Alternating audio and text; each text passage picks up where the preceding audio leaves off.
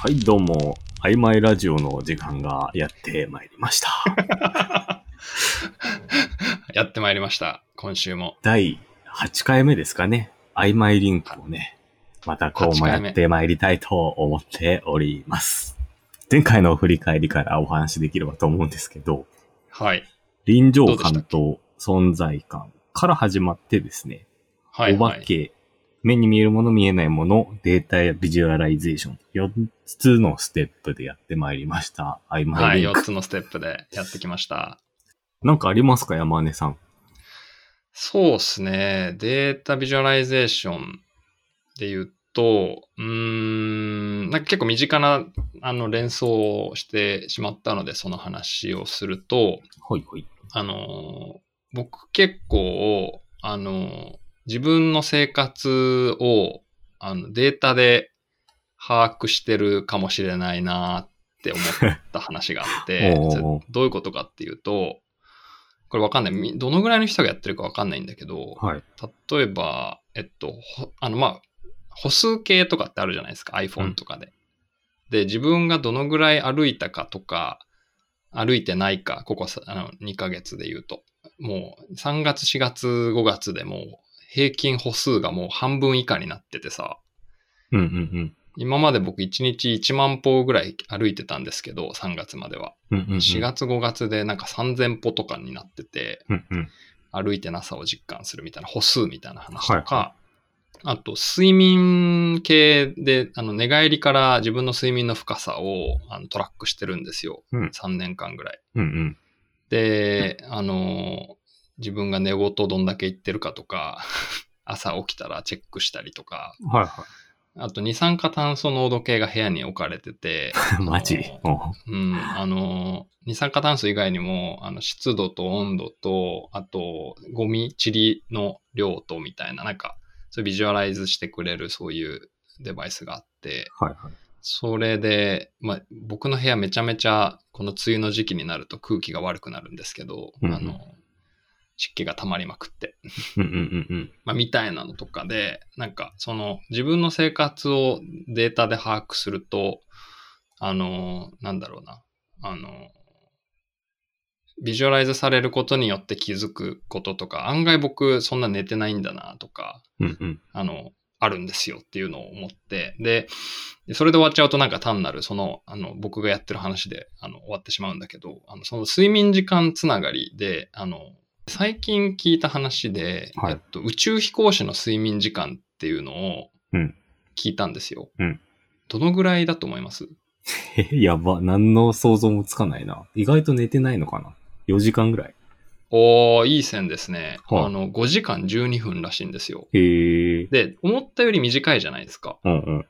で、なんか、宇宙飛行士って、その、健康であることが仕事みたいなもので、風邪とか体調悪くなったら大変だからさ、もっと寝てもいいはずなのにって思うんですけど、うん。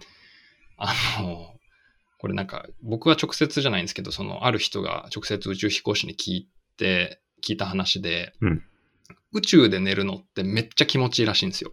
へえ。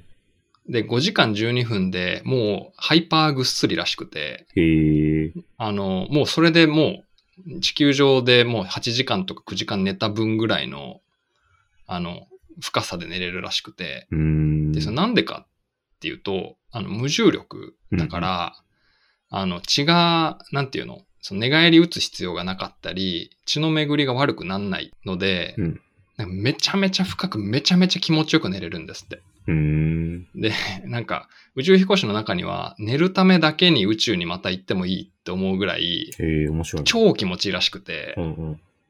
なんかその話聞いて、あ、なんか最高の睡眠を求めて宇宙行きたいって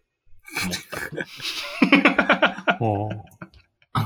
なんか最高の睡眠みたいな話で言うと、あれも気持ちいいって聞くよね。全身麻酔。あ落ーちる感覚が。まあちょっと質は違うのかもしれないけど。え、全身麻酔僕一回経験があってさ、実あ、そは。うなんだ。どう小学校3年生の時に、うん。あの、ある目の手術をした時あ、そう全なんだ身麻酔だったんへですよ。え。その時の記憶、未だに鮮明に残ってて、うん。全身麻酔の薬の味を選ばしてもらえるんですよ。へへえ。何味がいいみたいな。全身麻酔ってあれなんだ。あの、周期とか、注射とかじゃないんだ。あ、えっとね、酸素マスクつけて、消気ガス、あガスではい眠らせるので、で、そのガスの味、へえ。匂い。いなんだおもだとろい思うんだけど、うん4種類あって、確か。その4種類全部覚えてないんだけど、僕はね、メロンを選んだのを覚えてて、はいはいはい。で、あの、あ、メロンだーって、こう、思った瞬間にもう気がついたら2日後だったからね。へえ、 どう当気に持ちよさはあんの気持ちいいっなんてこかと。ね、えっと、その感覚未だに覚えてんですけど、うんうん。あのーなんだろうな。なんかね、天に昇る、天にも昇るってこういう感じなんだなっていう感じだった。子供心ながらに、なんか、はーってこう、はーっへてえ、召され登るっ感ていじなくんだ。感覚、召される感じで、あなんか、そうそうそう、眠りに落ちる、落ちるっていうよりも、登るって感じに近かったのはすごい覚えてますね。うーん。あ、じゃうんうんあ、麻酔つながりでつなげるとお、あの、僕最近、あの、歯医者に行ってまして、 はいはい。あの、で、まあ、歯医者の話って、まあ、それみんな共通して、あれ好きな人いないと思うんですけど、うんうん。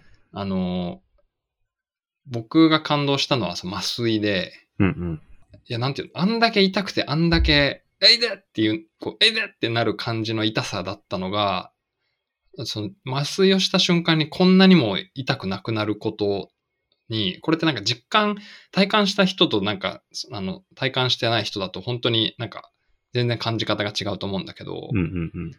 もうね、感動しちゃってさ、麻酔。てか、麻酔してくれんだ、虫歯で。相当深かったってことえ、麻酔なしで、そんな深くなくても結構痛くないですか痛い痛い。でもなんかえ、、そう、うん我。慢。我慢。強い子だね。いや、俺そうなのよ。なんかね、鈍感なんだよ、全体的 に。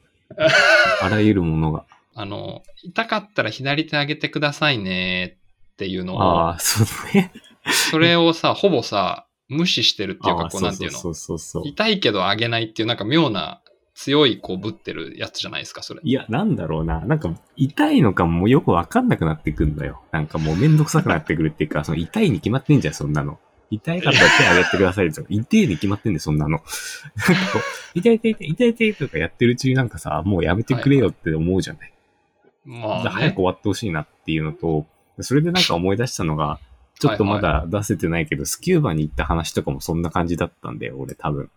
あーあの、耳抜きのやつですかそうそうそう、耳あ抜のきが。空気抜くやつですね。あのできなくて一応補足説明をすると、こう、深く潜っていくと、鼓膜がどんどん水圧によって押されていくから、適切に、あの、鼻の奥から空気を鼓膜に送んないと、鼓膜が破れちゃうよ、みたいな。結構まガチなやつですよね。うんうんうん。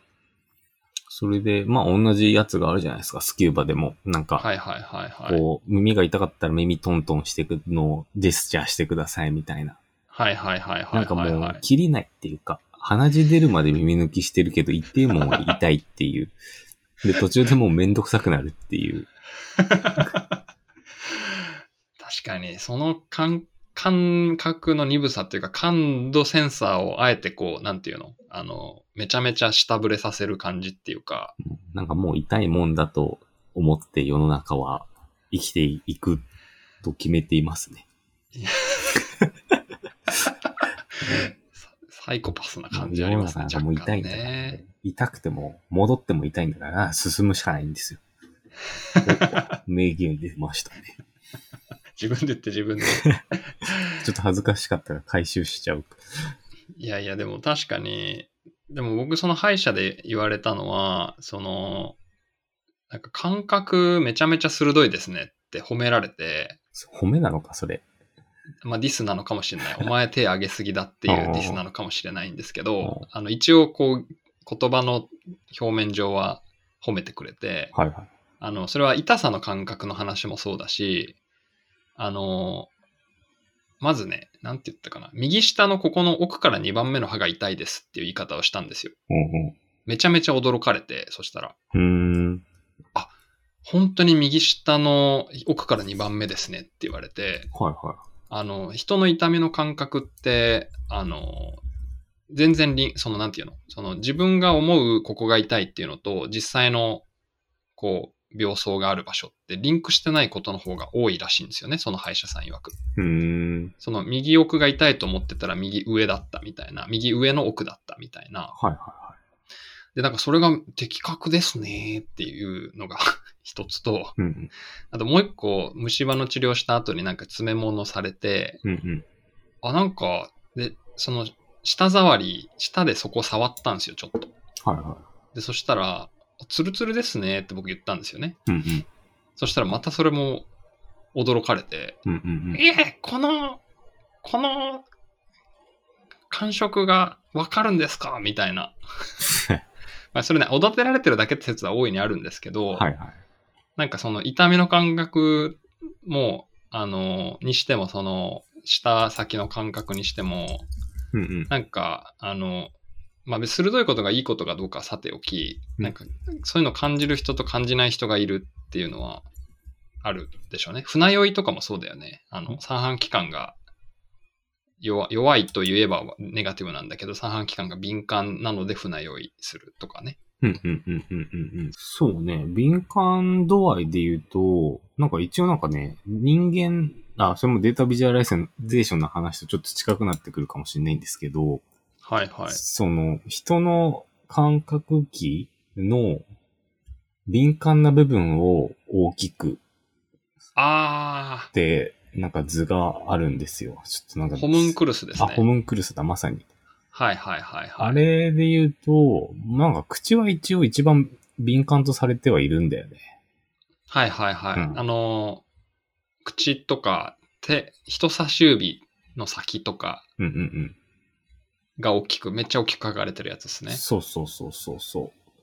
それで、まあなんか病巣とズレが発生するみたいな話で言うと、まあ神経まで行くとちょっとわかんないけど、なんか一応皮膚感覚みたいなものって人間の中でも一番レベルで古いというか、感覚系の中では割とローレベルな感覚系だったりとかするから、うんうん、うん。そこそ。こ確かに鈍感とは言われはしてるけどね。あのー、お酒飲んでて酔っ払ってガラス、あの、グラス落としちゃう人とかいるじゃないですか。あうんうの、んテーブルの上から物落としちゃう人とか、うんうんあのー、手元がおぼつかなくて、ああ、すいません、みたいな、こう、は口いビルにグラスがついてないのに傾けちゃって、あの、ダバダバダバってこう、うんうんうん。こぼしちゃうとか、あれも一つの感覚、触覚と、その、手の腕の筋収縮の動機が取れてない感じっていうか、なんかそうだよね。身体感覚がいつもとずれてるから、そうそうそうそそのう運そう。動感覚との連携がうまくいかずに、なんかそういうエラーが発生しているっていう。そうそうそう。で、エラー発生しがちな人と、発生そんなしない人がいたりして、うーん。それうなんもだ面白いですよね。そうそうそうそたう。だ単に飲みすぎなんじゃねえのかあ、あ、だからそういう意味ではそうですね。その、 な。バグバグに飲んじゃってるだけとかでは。確かにね。ホムンクルスね。確かに。さっきなんか言ってましたよね。無重力だと、なんか眠くない。眠くないっていうか、眠りが深いみたいな話が、で、宇宙行ってみたいみたいな話がありましたけど、はいはいはい。最近宇宙行ったじゃないですか。テスラが。おテスー、あラれはすごかったねド。ラゴンか。スペース X がス。ペース X が。はい。スペース X、なんかすごいみんな、あれだよね。いいねってなってて、いいね。いや、あんまなかなかなかったんじゃない賛否両論っていうか、いいねが圧倒的に多い感じが体感レベルだけど、したの。あれは、だってさ、すごいじゃん。いやー、いいね。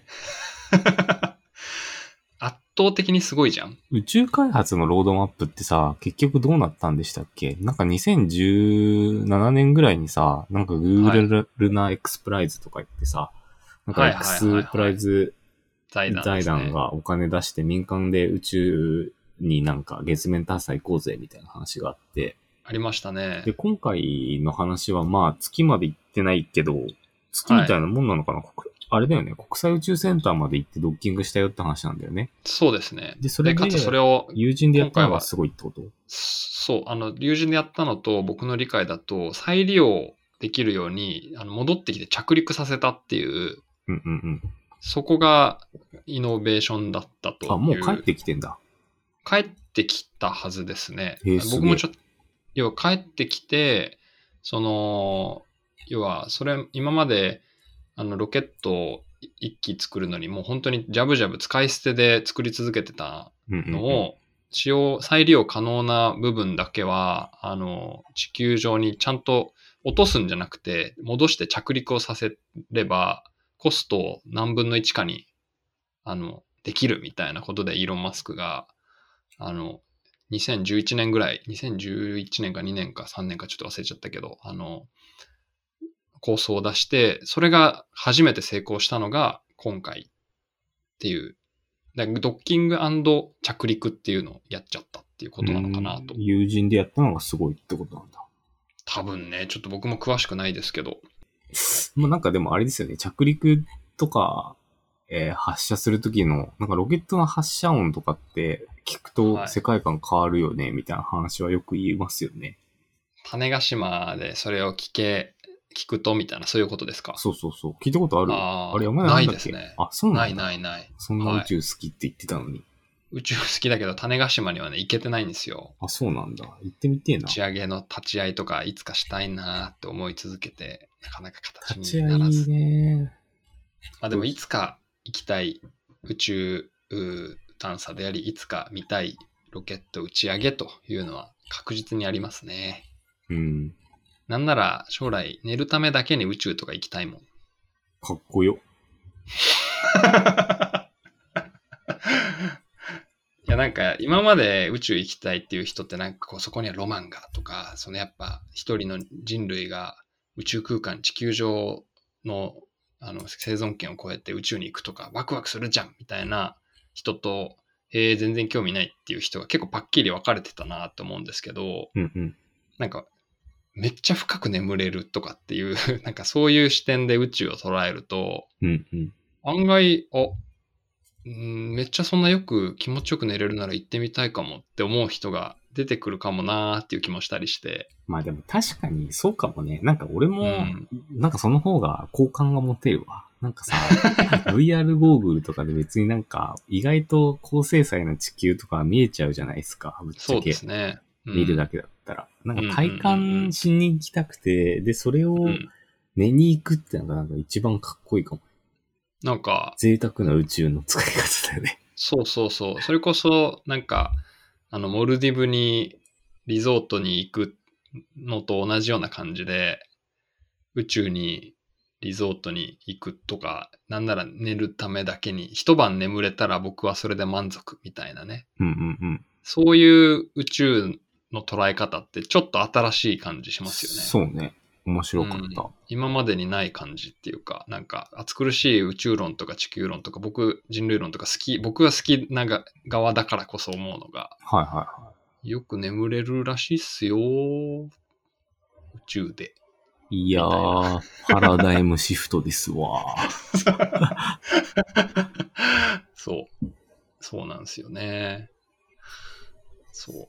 じゃあ、どうしましょう次回はまた宇宙からって感じで話しますかそうですね、宇宙、今日、今日はデータビジュアライゼーションから麻酔の話に行って、まあ、歯医者の話からスキューバダイビングの話ちょっとだけして、感覚の鋭さみたいな話から、スペース X の話から宇宙の話というなんか感じで辿ってまいりましたね。じゃあ、宇宙からお話しするということでね。